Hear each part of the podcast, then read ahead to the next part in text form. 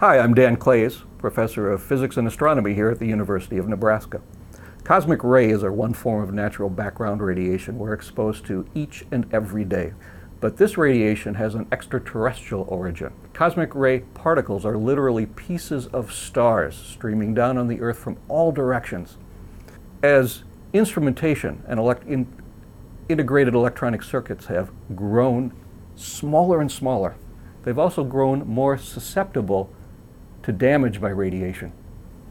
Your typical laptop or computer desktop, perhaps several times a year, can have a piece of data or an entire file corrupted by a cosmic ray passing through and flipping one of the bits in its memory.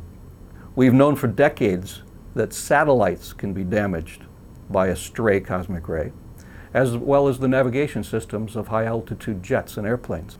The Toyota Prius has been suggested as the latest possible victim. It's literally impossible to shield ourselves or our equipment from cosmic rays.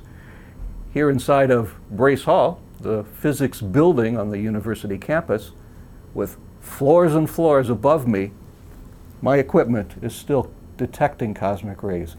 And even as I sit here, I still have cosmic rays passing through me hundreds of times a second.